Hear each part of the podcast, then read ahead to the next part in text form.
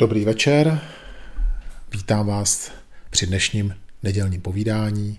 Jsem moc rád, že jste si udělali čas a opět se v neděli trošku inspirujeme pro ten příští týden, tak abychom mohli cvičit, věnovat se svému umění Tai Chi Chuan Qigong a proto vlastně jsou tyto nedělní povídání pro podpoření naší chuti a nadšení cvičit a věnovat se dál těmto dvěma uměním.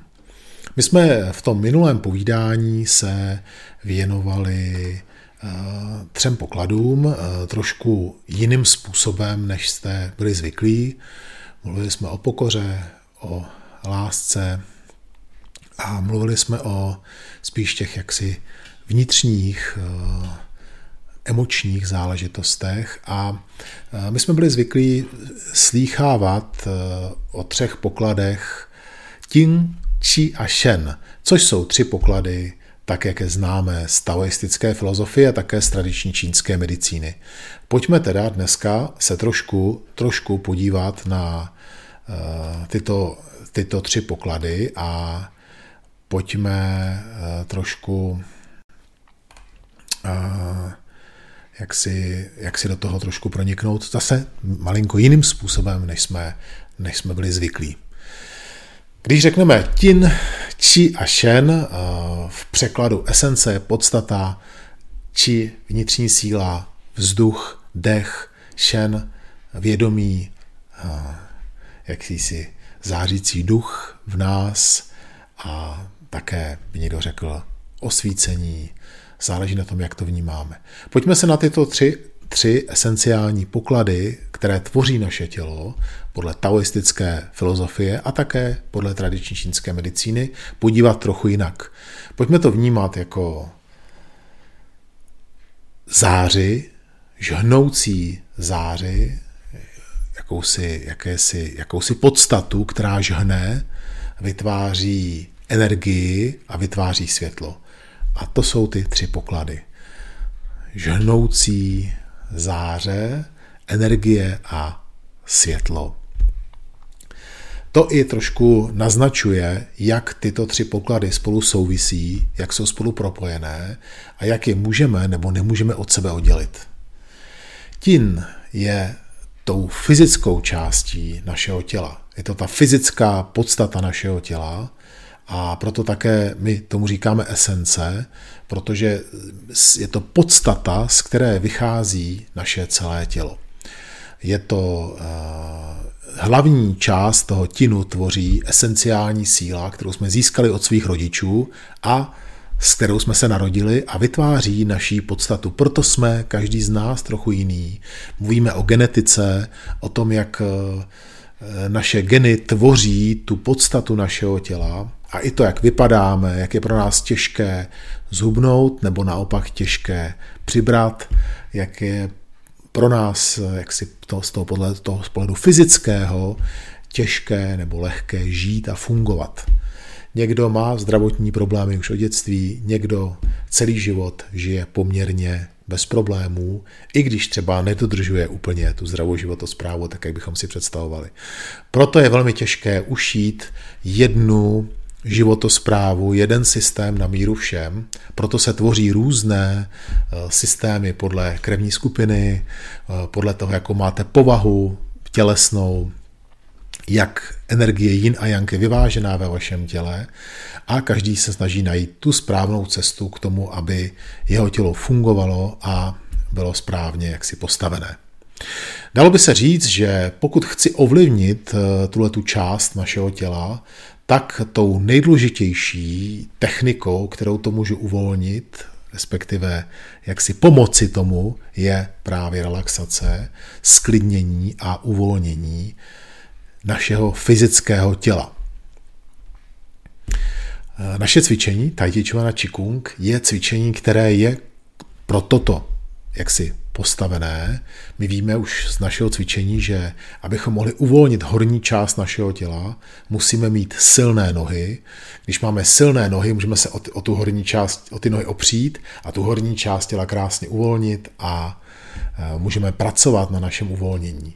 Také e, takové to jaksi napětí vnitřní, myslím tím stres, různé jaksi mm, problémy naše životní, emoční, tak ovlivňují naše fyzické tělo a právě to také ne, nepřidává tomu, aby náš tin, naše podstata byla v pořádku. Je to taková baterie, která je důležitá pro to, aby či energie mohla naším tělem proudit.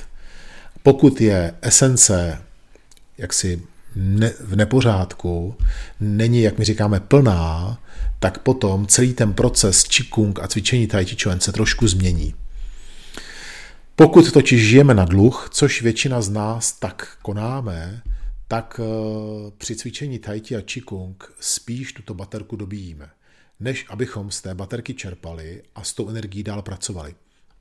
Já si pamatuju, když jsem jako, jako eh, kluk eh, sledoval čínské filmy, vždycky mě fascinovalo to, jak eh, mistři Qigongu a mistři různých vnitřních umění pracují s vnitřní energií, jak dokážou vyslat energii na dálku a, a jak vlastně je ta síla zhmotněná, jak je zřetelná, zvlášť ještě, víte sami, ve filmech, v té době tolik ještě ne trikových, ale už v té době bylo nám jasné, že tam je něco, nějaká vnitřní síla, s kterou se dá pracovat a s kterou můžu nějakým způsobem dál nakládat.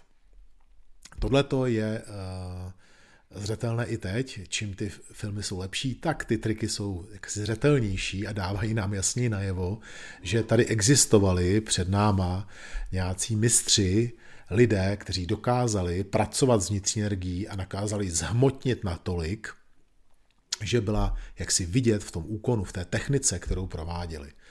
My dneska se snažíme s touto vnitřní energií také pracovat a většina z nás ji používáme v tom každodenním životě a utrácíme ji v naplnění našich tužeb a snů a v tom, jak si v tom běžném životě, který provádíme. Když se nad tím zamyslíte, jak žijeme dnes a jak žili ti, který, jak jsou pro nás vzorem, my staří mistři, tak víme, že určitě žili daleko víc v souladu s přírodou, daleko víc eh, ve spojení s přírodou, žili daleko jednodušší život a o to víc času měli prohlubovat tyto umění, o kterých tady teď mluvíme.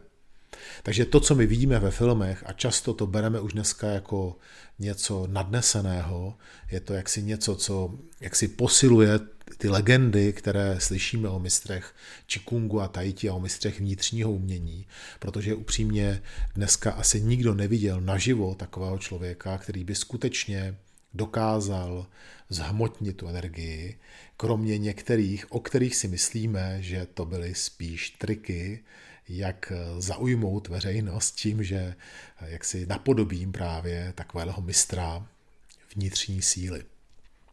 Ale ve skutečnosti tomu nevěříme. Říkáme si, možná je to legenda a možná je to něco, co přichází jaksi z pradávna. Nicméně i v tom dnešním světě eh, s touto energií pracujeme a ten náš tin, ta naše podstata je důležitá pro to, co děláme. Je pravda, že se náš, život stal určitě složitějším.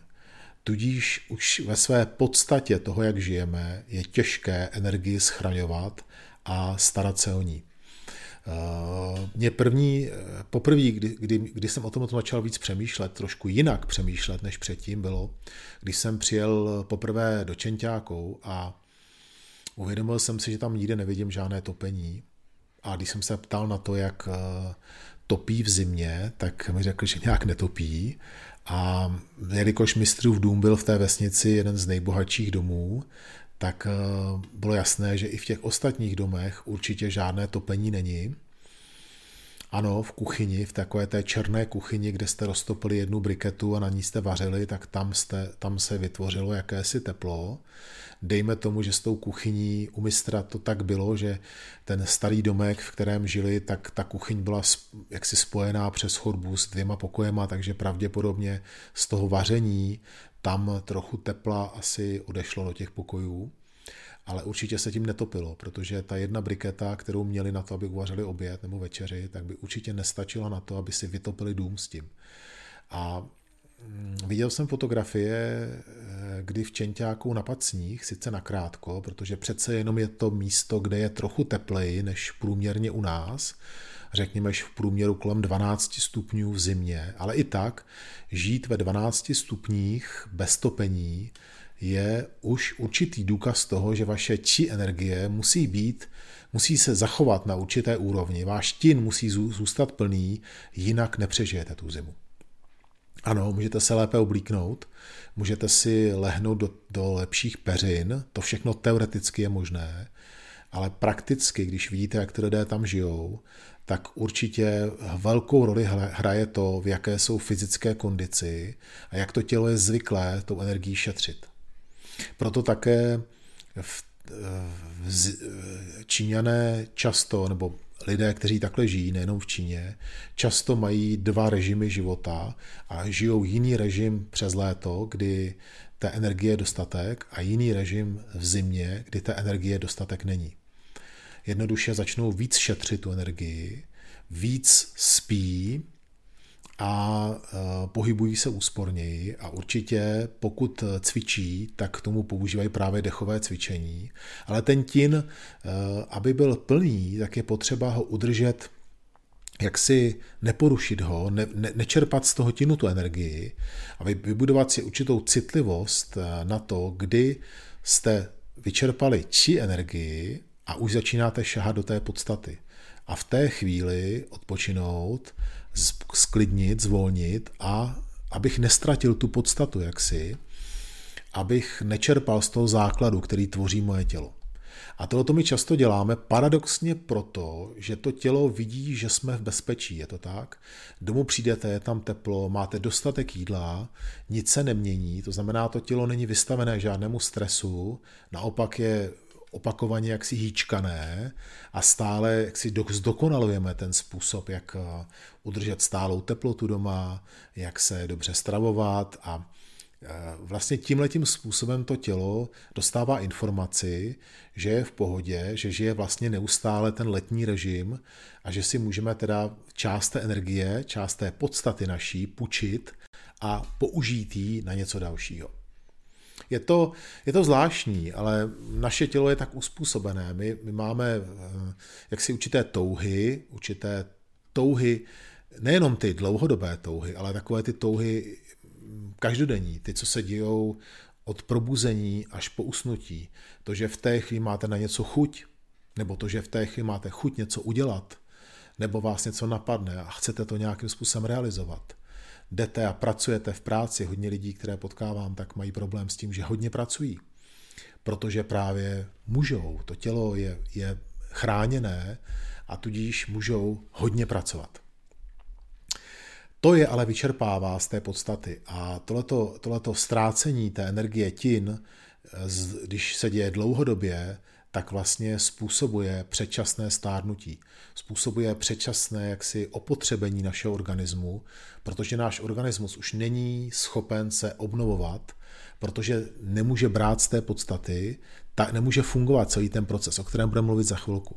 Takže určitě e, začíná všechno u správné životosprávy, která je daná věku, okolnostem toho, jak žijeme, jak jsme staří, jakou máme kondici a v tom citu proto, abych nečerpal z té své podstaty. Jak to poznáte? Uh, myslím, že to poznáte. myslím, že to poznáte, kdy jste příjemně unavení a kdy už cítíte, že jdete přes moc, ale jako by to neposloucháte. Má člověk pořád chutí dál a pořád, pořád to prostě musí, musí, musí pokračovat. A má to různé důvody, je to tak? Ten jeden důvod je takový ten pozitivní, to znamená, já chci něco dokončit, mám něco rozdělaného, ještě to musím dotáhnout, měl bych sice jít spát, ale ještě budu hodinu tam něco, něco na počítači dělat, abych to dokončil, protože to chci dokončit.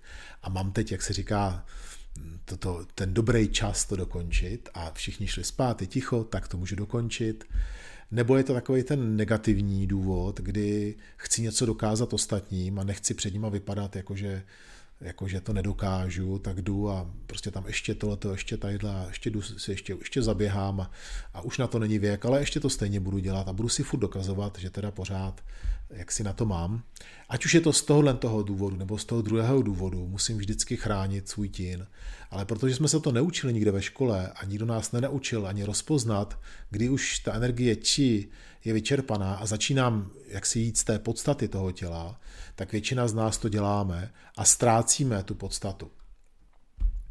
Eh, to, co potřebujeme dál, je eh, cvičit to tělo, Určitě je potřeba pravidelně cvičit, pravidelně s tím tělem hýbat, rozhýbávat ve všech kloubech, aby ty klouby byly uvolněné a aby ta esence mohla celým tělem jaksi volně proudit. To je důležitá věc. A potom nohy. Nohy jsou zásobárnou naší energie, to znamená, jestli chci někde energii schraňovat, jestli chci tu energii někde skutečně jaksi udržet, tak to musím začít od nohou. Všimněte si, že většina z nás začínáme od těch horních partií, protože ty horní partie jsou nejvíc vidět a e, většina lidí chce vypadat e, jaksi správně, zdravě a protože v té dnešní společnosti, která všechno má, tak e, je zdraví, když jsme hubený, na rozdíl od té společnosti, která byla před námi, která tím, že jste měli trošku jaksi kila navíc, znamenalo, že máte na to se najíst, protože všichni ostatní byli hubení. Protože byli hubení ne protože to chtěli, ale protože nemají co jíst. Tak teď, jak jsme všichni, jak máme všichni dostatek jídla, tak vlastně to řešíme úplně naopak. Všimněte si, jak ta společnost vlastně se jakoby obrací ten trend vždycky protichůdně k té situaci, jaká je. A pamatuju si, že mistr Jutien Tsai poprvé přijel do Čech, tak s Tai vždycky bylo spojené jaksi zdravé stravování a zdravé, jaksi zdravý životní styl. Taky ty první otázky, které na něj byly, tak byly, jestli je vegetarián, jestli jí zdravě. A on jim říká, podívejte se, tohleto, co vy řešíte tady, je váš problém. Máte plnou lednici a když ji otevřete, tak přemýšlíte, co si dáte k jídlu. A když ta lednice je prázdná, tak jdete do obchodu a přemýšlíte, co si v tom obchodě koupíte. Tohle to ale náš problém nebyl. My jsme nevěděli, co budeme jíst večer. Takže je těžké řešit zdravý životní styl v situaci, kdy nevíte, co budete večeřet. To je přesně to, o čem jsem mluvil, ten obrácený způsob toho, kdy eh, člověk eh, jaksi má všeho dost, tak vlastně ten, eh, to kung fu je v té kontrole nad tím jídlem a předtím to kung fu bylo v tom se najíst. Najít prostě tu potravu, získat ji a dobře se najíst. Takže tohle to určitě, ta vyváženost, ta rovnováha v té potravě a v tom, co jíme, je strašně důležitá. Takže když chceme, aby tin byl plný, tak určitě potřebujeme dodržovat zásady zdravého stravování. Nebudeme dneska tady do toho zabíhat nějak víc do detailů. A potom odpočinek. Odpočinek, zdravý spánek. Zase víme, že každá hodina před půlnocí je dobrá, proto ideálně kolem desáté, jedenácté hodiny jít spát, abychom aspoň tu jednu hodinu před půlnocí spali. Kdo to dokáže v 10, je to lepší a radši si přivstat, to si vždycky říkáme. Někdo říká, já jsem sova, radši pracuji večer, potom později vstávám. Je to možné, pokud člověk má takovou, takovou profesi, ale to neomlouvá jak si to, jak bude vypadat jeho tin, jeho esence. To, že ten člověk chodí pozdě spát, znamená, že musí svůj režim přes den trošku změnit.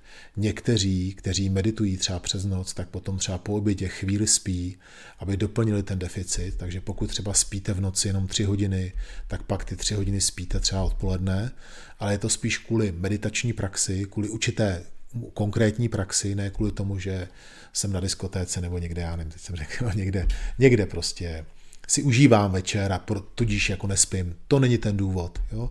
Ten důvod je jiný, že dělám nějakou praxi, která vyžaduje zůstat, zůstat vzhůru, ale neničí to tělo jako takové, naopak mu nějakým způsobem pomáhá.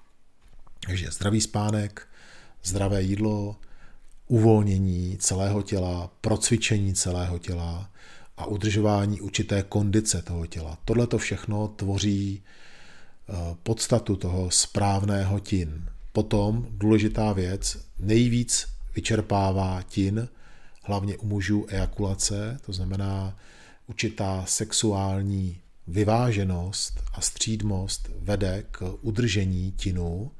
Už jsme o tom také spolu tady kdysi mluvili, že s věkem se obnovení právě té vnitřní, té vnitřní esenciální energie váže na věk toho člověka a zatímco u mladého muže kolem 20 let je to obnovení v řádu dnů, třeba tří dnů, tak u člověka kolem 50 je to v řádu týdnů. To znamená, i tady je potřeba tohleto jak si vzít potaz a vědět, že Eh, musím i tím letím způsobem trošku šetřit. A jak už jsem říkal, jiný režim je v létě, jiný režim je v zimě. Tam k té obnově té energie dochází díky slunci a díky teplu rychleji. Takže vidíte, že to není úplně jednoznačné. Je potřeba jak si nastavit si ten program podle toho, jaké, jaké roční období a podle toho, jak, jak se cítím. Ale vědět, že to jsou ty cesty, jak můžu získat energii. Eh, určitá disciplína, je to tak, ať už je to v jídle, ať už je to ve spánku, ať už je to i v těch sexuálních aktivitách, prostě určitá disciplína. My to často nahrazujeme, hledáme nějaké prášky, hledáme nějaké životabudiče, eh, v módě jsou různé, různé přípravky, které jaksi mají navodit eh, pocit znovu nabité energie a mládí, ale ve skutečnosti ta disciplína je důležitější. A dejme tomu, že potom může nějaký přípravek něčem pomoci, ale musím na zač- na začít s, tou, s určitou disciplínou, potom to bude fungovat. To je tin. Když je tin dostatečně plný, tak potom či proudí v tom těle správně. Energie či proudí podle toho, jak se nadechujeme, vydechujeme, podle toho, jak může tím tělem proudit. Takže když jako sedíme a některá z meridiány je přiskřípnutá, tak do toho místa energie proudí méně, než když třeba se pohybujete v pohybech tajti, kde jste úplně uvolnění a v tom spirálovitém pohybu rozvádíte tu energii plynule po celém těle, tak zase ten tok té energie je trošku jiný, než teď, když se nehýbeme, jenom jakhle jakoby sedíme. Nicméně ta energie dobře proudí, když je tin plný. Je dobré tohoto vědět, že to má spolu vztah a spolu to souvisí.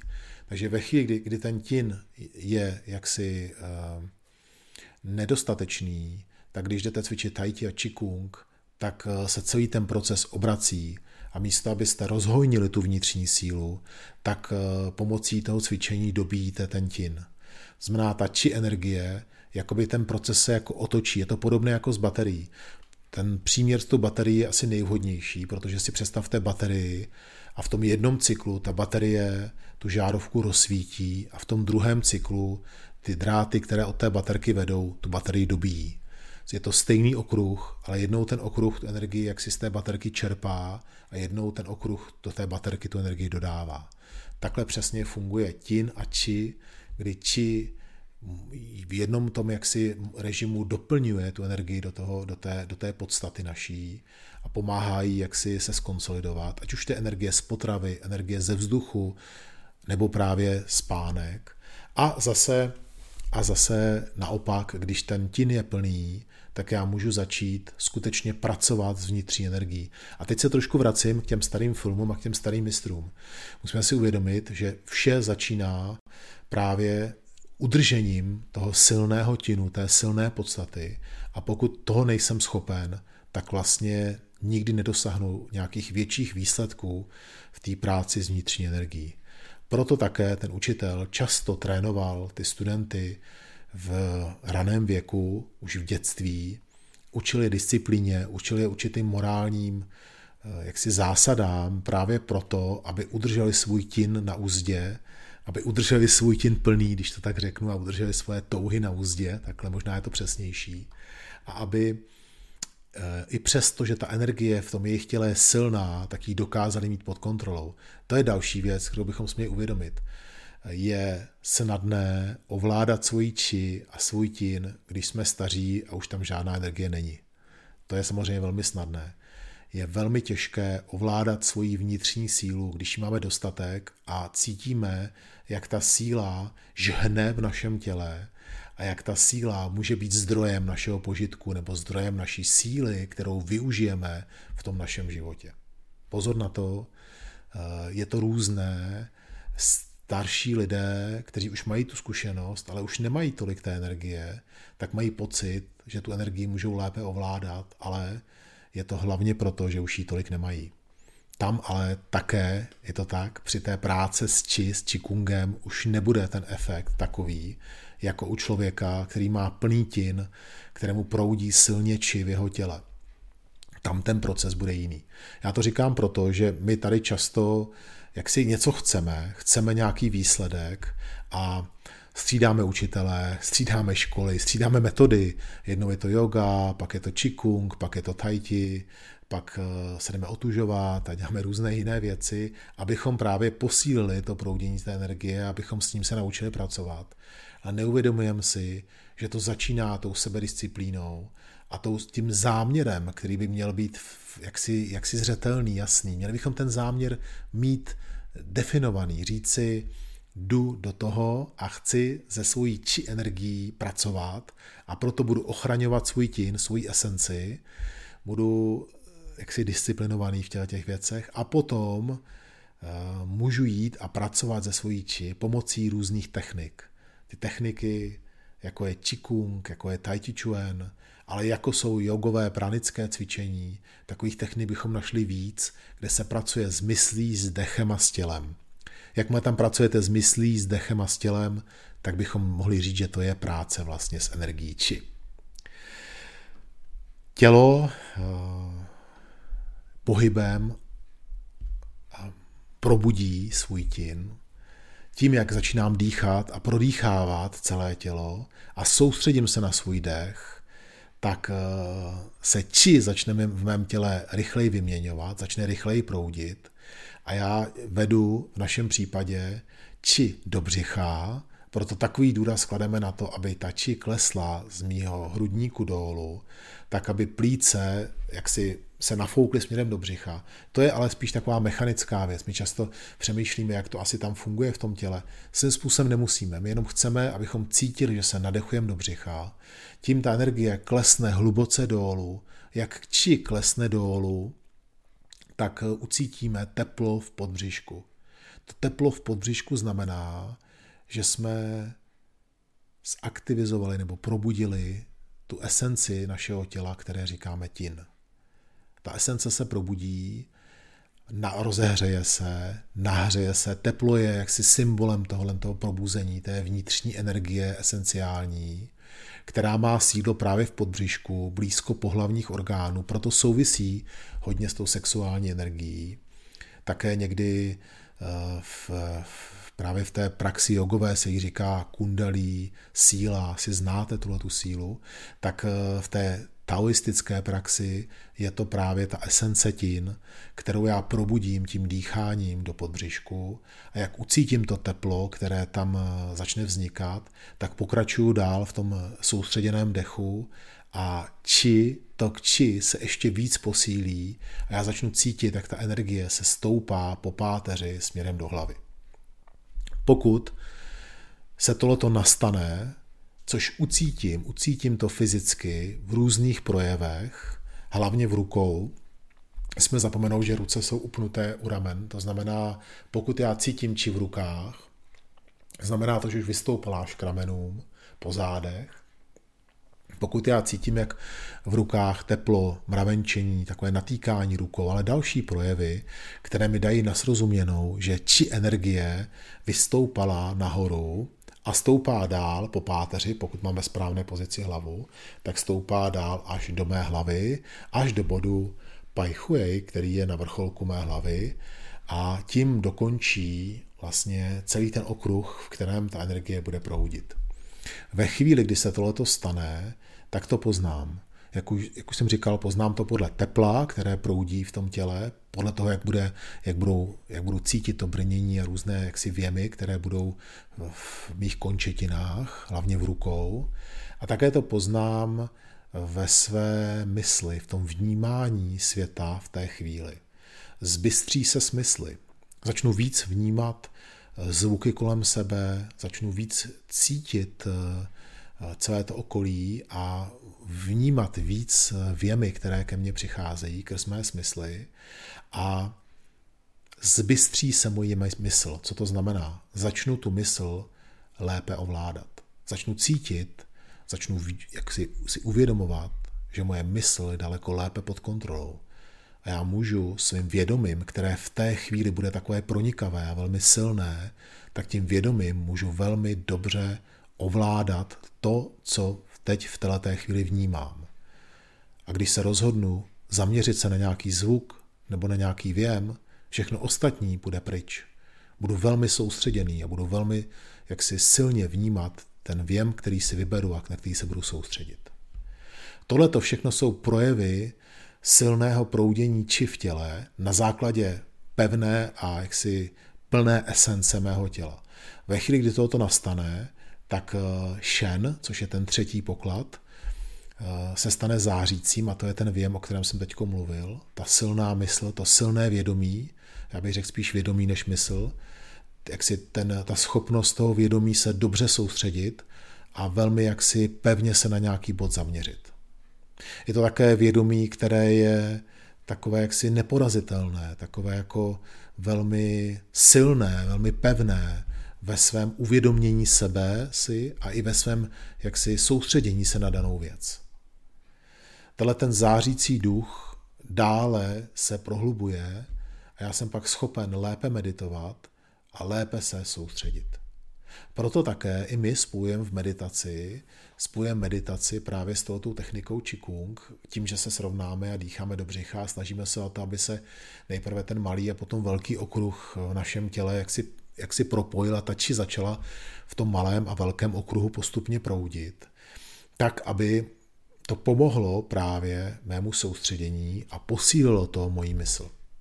V těle těch eh, jaksi pokročilejších situacích a technikách je velmi důležité tu energii udržet v tom proudění a jak si ne, jak bych to řekl, ehm, nezneužít tu energii k určité svojí sebedestrukci tím, že se zaměřím na projev nějaké jaksi, jaksi tím, že ne, nejdu za nějakou touhou, která se v té chvíli objeví. Tohle to je asi největší překážka, která vzniká při té cestě za silnou či a za práci s vnitřní energií.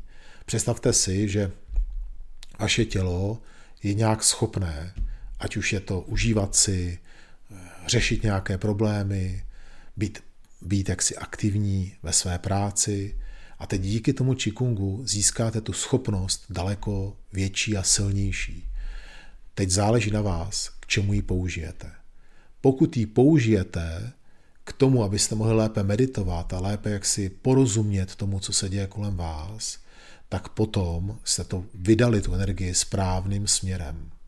Pokud ji využijete v určitých jaksi morálních jaksi a etických rovinách, kodexech, o kterých, o kterých, které všichni většinou známe, tak eh, jste to vydali správným směrem. Ale pokud tu energii použijete k tomu, abyste lépe krz své tělo si užili jaksi požitků různých, tak dochází k větší sebedestrukci a k větší, jaksi, jaksi většímu jako znehodnocení vašeho těla. Je to vlastně trochu podobné, trochu podobné jako droga, i když droga vaše tělo začne vyčerpávat už od začátku a tady je to na vašem rozhodnutí. Ve chvíli, kdy tu energii, kterou jste takhle získali, a z čeho jste ji získali? Z vašeho dechu a z aktivizace nebo jaksi z probuzení té vnitřní síly, té vnitřní esence. A pokud jste tohoto získali, tak záleží na tom, jak to použijete. A to je vaše rozhodnutí. A vy v té chvíli, na rozdíl od té drogy, jste plně převědomí jste, jak si máte to všechno plně pod kontrolou, nejste nějak omámení a ta mysl není rozptýlená. Tohle je důležitý rozdíl. Tady vy jste úplně hluboce soustředění, hluboce koncentrovaní a je to na vás, k čemu to použijete. Ano, v dobách, eh, kdy bojovník eh, Tajti chtěl mít jaksi navrh při své obraně, tak využil právě teda těch praktik k tomu, aby jeho tělo bylo jaksi mín zranitelné, aby mělo víc síly v sobě a aby tuhle tu vnitřní sílu dokázal použít jaksi, jaksi víc jaksi vůči tomu soupeři. A nemuselo to nutně vypadat tak, jak to vidíme v těch filmech. Asi už se s tím jak si míň setkáváme fyzicky, že bychom skutečně někoho takového potkali. Možná ještě máme některé svědectví lidí, kteří eh, žijou anebo žili nedávno. Já si pamatuju mistra Fenzečana, který byl jeden z posledních žijících žáků mistra Čenfakeho a který mm, eh, kterého jsme ještě zažívali, eh, jak si v, v Čentákou kolem toho roku 2000, 2002, kdy tam ještě měl nějaké semináře, tak on ve svých pamětech píše, když jako mladý kluk potkal mistra Wanga, v Pekingu a potkal ho jako mistra vnitřních umění a chtěl se s ním potkat. Na přímluvu jednoho ze svých přátel ho potkal, právě jako, jak si měl u něho, byl u něho na návštěvě, když to jak řeknu doma, přišel ho navštívit. V té době už to byl starší pán a mistr Fenzičan říkal, já když jsem ho přišel navštívit, tak jsem v té době trénoval šaolinské kung fu a mm, kdo znáte mistra Fenzečena, tak je to podsaditý člověk, byl to podsaditý člověk, poměrně jaksi robustní, načíněná, jaksi mohutný člověk, bojovník. Už v té době jako, jako teenager byl bojovník. Trénoval právě tu vnější školu a tak jako byste u nás trénovali zápas nebo box, a když potkal tohle toho pána, tak první, co překvapilo, že to byl takový starší, hubený pán, drobný. Říkal si, jak tenhle ten člověk vlastně může být slavným bojovníkem, slavným mistrem. Čekal někoho jiného. A proto už jako zpočátku k němu měl takový trošku despekt a říkal si, no, třeba ty legendy jsou jako víc, než skutečně to je. A ten pán byl k němu velmi vlídný a tak se ho ptal mistra Fenzečana, se ptal v té době mladíka Fenzečana, se ptal, co trénuje. On říkal, že cvičí temnější styl, Shaolin, Kung Fu a tento mistr Tai Chi a vnitřních stylů, on studoval ještě i, ještě i právě ty taoistické alchymie a, a Tai Chi Chuan, tak eh, mu říká, Možná by to chtělo, aby si k tomu svýmu vnějšímu stylu ještě připojil právě tu vnitřní práci, protože to tu tvoji sílu udělá chytřejší a udělá jaksi, jaksi lepší, protože ta, to trénování té hrubé síly nestačí pro jaksi mistrovství v boji. Když to mistr Fenzačan slyšel jako mladík, tak ho to trošku jako popudilo. A když to mistr Wang, Wang viděl, tak říká, tak pojďme něco zkusit spolu třeba tak jestli chceš, tak eh, můžeš eh, eh, jak si na mě zautočit, jestli chceš. Tak mistr Fenzjučan si říká, nebudu jak na něj nějak tvrdý, protože je to starší pán, tak na něj zautočil, tak jako zlehka a ani se nenadál a už ležel opodál, tak ho to trošku jako, jako znejistělo, tak když byl vyzvaný, aby zautočil ještě jednou, tak zautočil s daleko jako větší silou, o to víc ho to odrazilo na, na zeď, která tam byla a způsobilo mu to jaksi, jaksi jaký šrámy. No a když tohle to skončilo, tak uh, Mr. Wang říká, tak teď uh, zkusím zautočit já na tebe a Fenzečan si říká, tak teď mu to vrátím, tak se postavil do postoje, připravil se, říká, teď on na mě půjde, já mu to konečně budu moc vrátit. A Mr. Wang eh, udělal krok dopředu, ukázal na něj takhle dvěma prstama a Mr. Fenzečan najednou se rozklepal, udělal se mu špatně a vlastně k tomu boji ani nedošlo. A do dneška to Mr. Fenzečan jaksi, nebo do dneška už nežije, ale, ale prostě to zmiňoval to ve svých, ve svých pamětech, že jako mladíka ho to velmi jako překvapilo, že aniž by ten mistr se ho dotknul, tak to mělo projevy právě v tom, že dostal strach, začal se mu jaksi, jaksi točit hlava a bylo mu tak jako nevolno. A možná je to takový jemnější projev síly, asi bychom čekali nějakou, nějaký záblesk nebo něco fyzického, ale tady v tom případě to bylo vlastně takovýhle projev.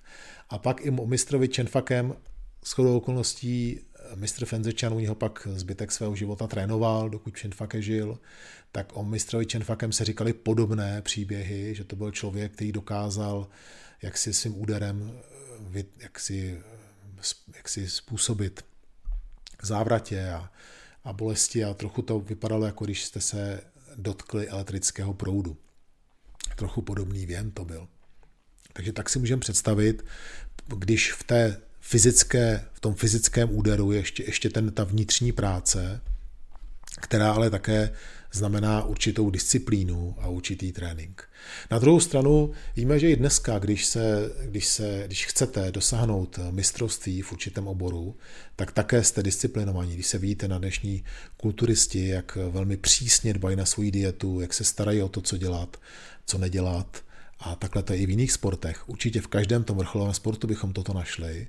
Tak proč to nepoužít i při té vnitřní práci a nebát se právě jít tohletou cestou a trošku té disciplíny a trošku té práce jaksi vnitřní přidat k té vnější práci. Já jsem o tom dneska mluvil proto, že, jsem nechtěl, že bych rád, aby jsme věděli, že i tohleto je součástí našeho cvičení. Že na jedné straně, pokud to myslím vážně, nebo to třeba potřebuju ke svému zdraví a uzdravení, měl bych vědět, že záleží na tom, jak žiju. Nezáleží na tom, jestli jenom dvakrát týdně někde zacvičím Tai Chi Chuan, nebo, nebo každý ráno třeba cvičím Qigong, ale musím k tomu ještě přemýšlet o tom, jakým způsobem žiju a jaka, jak ta životospráva je nastavená. A jak už jsem říkal, těch variant a těch možností je strašně moc. Každý jsme jiný člověk, jinak starý, jinak v kondici, jinak narozený, máme jiné dispozice, ale měli bychom vždycky myslet na to, že když budu vyčerpaný cvičit Tai Chi Chuan, tak k tomu rozhojnění té energie nedojde. Velmi těžko. Já ve skutečnosti tam potřebuji přijít s tou podstatou, jak si plnou. A já za sebe musím říct, že taky se mi to úplně nedaří tohleto. Je to dané prostě tím stylem života, jaký žijeme. A uh, pamatuju si, že největší úspěch vždycky v tomhle této práci jsem měl, když jsem byl v Číně delší dobu, když jsem u mistra Žutěnce, si pamatuju, když jsem tam cvičil v tom roce 2000, ten poprvé jsme tam byli měsíc v kuse, a cvičili jsme opravdu každý den, v podstatě jsme cvičili celý ten den, kromě jídla a spánku jsme vlastně cvičili hlavně a bylo to 30 dní, tak si pamatuju, že po těch zhruba 20 dnech jsem se cítil, že jsem úplně jako jiný člověk, úplně jsem se změnil, úplně jsem cítil, že, že, jsem, že jsem jako měl víc síly a víc takového jako, takovou lehkost větší v tom těle. Takže určitě to funguje, pokud to člověk dělá jaksi pořádně a tudíž musíme trošku být i trpěliví a ve chvíli, kdy nám to nefunguje, jak bychom chtěli, tak nemusíme vždycky hledat jaksi změnu v tom systému toho tréninku, ale hledat tu změnu u sebe, u toho, jak žiju, jak to dělám, jak často cvičím a tady se jaksi, jak si zeptat, jak to je, jak to funguje nebo nefunguje. Tak, takže to je eh, to téma, o kterém jsem chtěl dneska mluvit než se pustím do ještě takového posledního krátkého tématu, takové odpovědi na jednu otázku, kterou jste mi poslali, tak eh, se zeptám, jestli máte tady k tomu nějaký dotaz nebo nějaký komentář.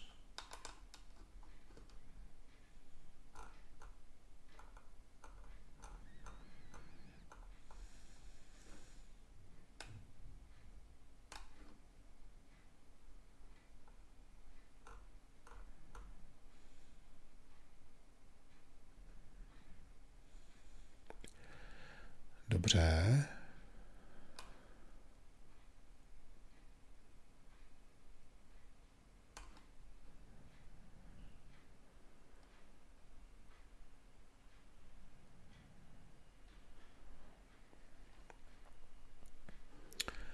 Tak eh, pojďme ještě na to poslední téma dnešní a to je, jak eh, právě získat nadšení a chuť do pravidelného cvičení a e, někdo se ptal, jak udržet právě to pravidelné cvičení vedle cvičení v akademii, jak vlastně motivovat se k tomu, aby člověk pravidelně cvičil, aby měl chuť do toho cvičení a dělal to skutečně. E, můžu říct několik typů, které jak si mám vyzkoušené. Možná, že někdo z vás budete mít jiné typy další. První je určitě, že je potřeba v tom dnešním jaksi světě a v tom jaksi světě, který je takový plný, jo, plný aktivit, tudíž někdo vždycky říká, nemám na to tady jen čas, tak určitě na tom začátku je potřeba si na to vymezit nějaký pevný čas, říct si pravidelně, kdy to budu dělat.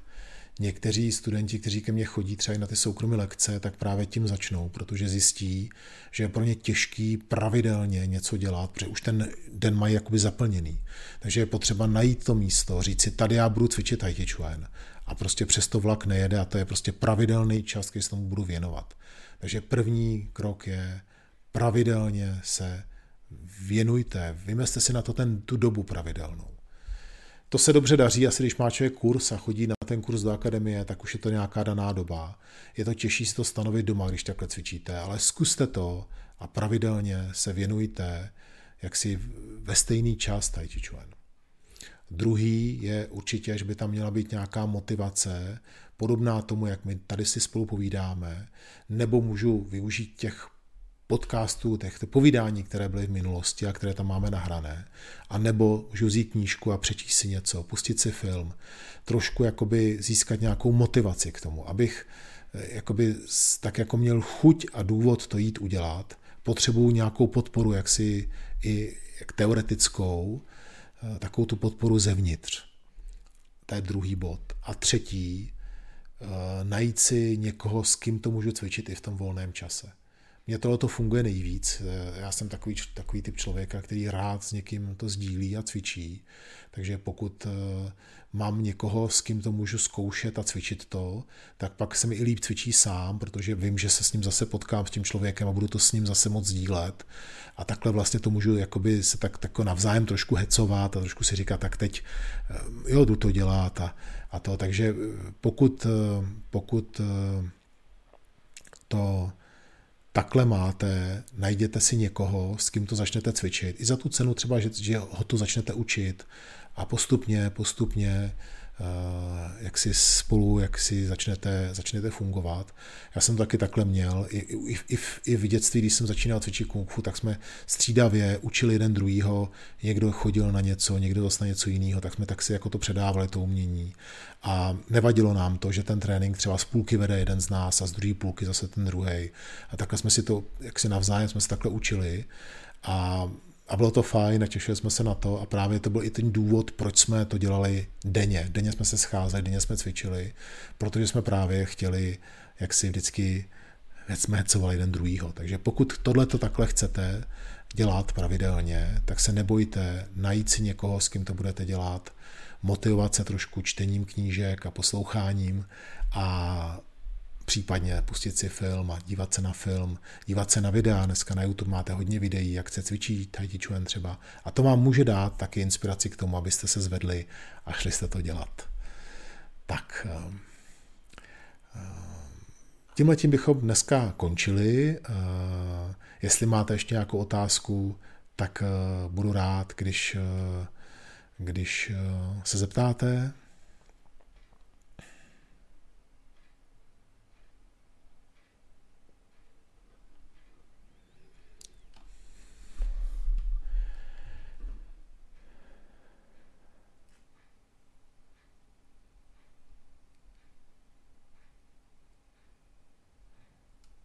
Dobrá. Tak jo, mějte se moc hezky. Zítra vás čekám v Tajti Akademii.